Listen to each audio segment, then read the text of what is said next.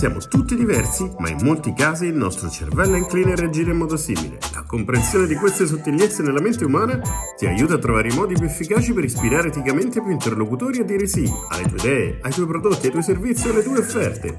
Ciao, sono Stefano Tropia e benvenuto sul canale podcast di brandtolive.com.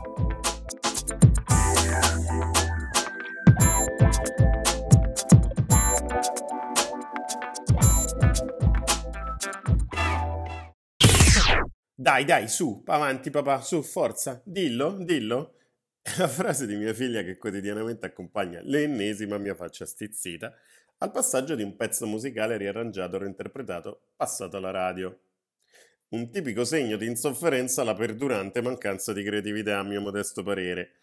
Ma proprio stamane a questa domanda se ne è aggiunta una nuova. Papà, perché lo fanno?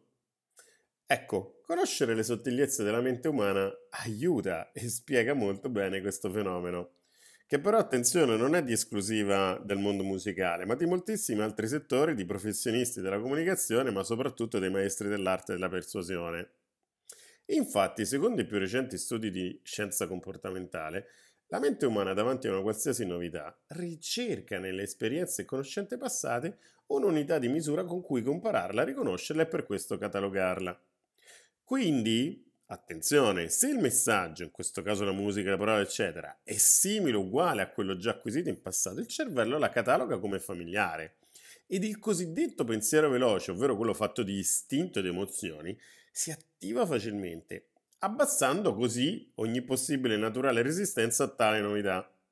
Ma se al contrario non viene riconosciuta, allora prima che questo nuovo input venga assimilato, richiede molti più passaggi e quindi molto più tempo, perché ad essere coinvolto è il pensiero lento. Un fenomeno questo molto ben spiegato dai dottor Kahneman e Tversky nel loro celebre libro Pensieri lenti e pensieri veloci. Quindi ecco perché le covers, come si chiamano in gergo musicale, sono le scorciatoie preferite dall'industria musicale. La facilità con cui abbattono le resistenze della mente umana accelera la predisposizione all'ascolto e di fatto la notorietà del cantante o gruppo di turno, ma anche elevando i fatturati. Scorciatoie, queste, fondamentali per tutti coloro che vendono, oppure di chi si occupa di marketing, di risorse umane o semplicemente di chi vuole far passare il proprio messaggio, la propria tesi in modo più efficace.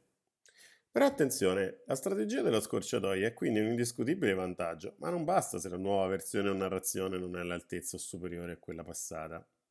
Volete un esempio? Che cos'hanno in comune Dolly Parton, Roberta Flack e i Daughters? Tutti e tre hanno cantato canzoni che solo quando sono stati rielaborati ed interpretati da altri sono divenuti dei successi planetari. Ad esempio Whitney Houston con I Will Always Love You della Parton, I Fugees Killing Me Softly With His Song della Flack, e Daft Punk con Get Lucky dei Daughters. Perché hanno avuto più successo rispetto alle versioni originali? Beh, perché attraverso la loro musica, la voce e le loro esibizioni hanno raccontato una storia migliore. Eh sì. Quindi, riepilogando, coinvolge il tuo interlocutore con una storia che richiami elementi familiari ma ispirala all'azione, cioè scegliere le tue idee, soluzioni e prodotti con una storia più potente e memorabile della precedente.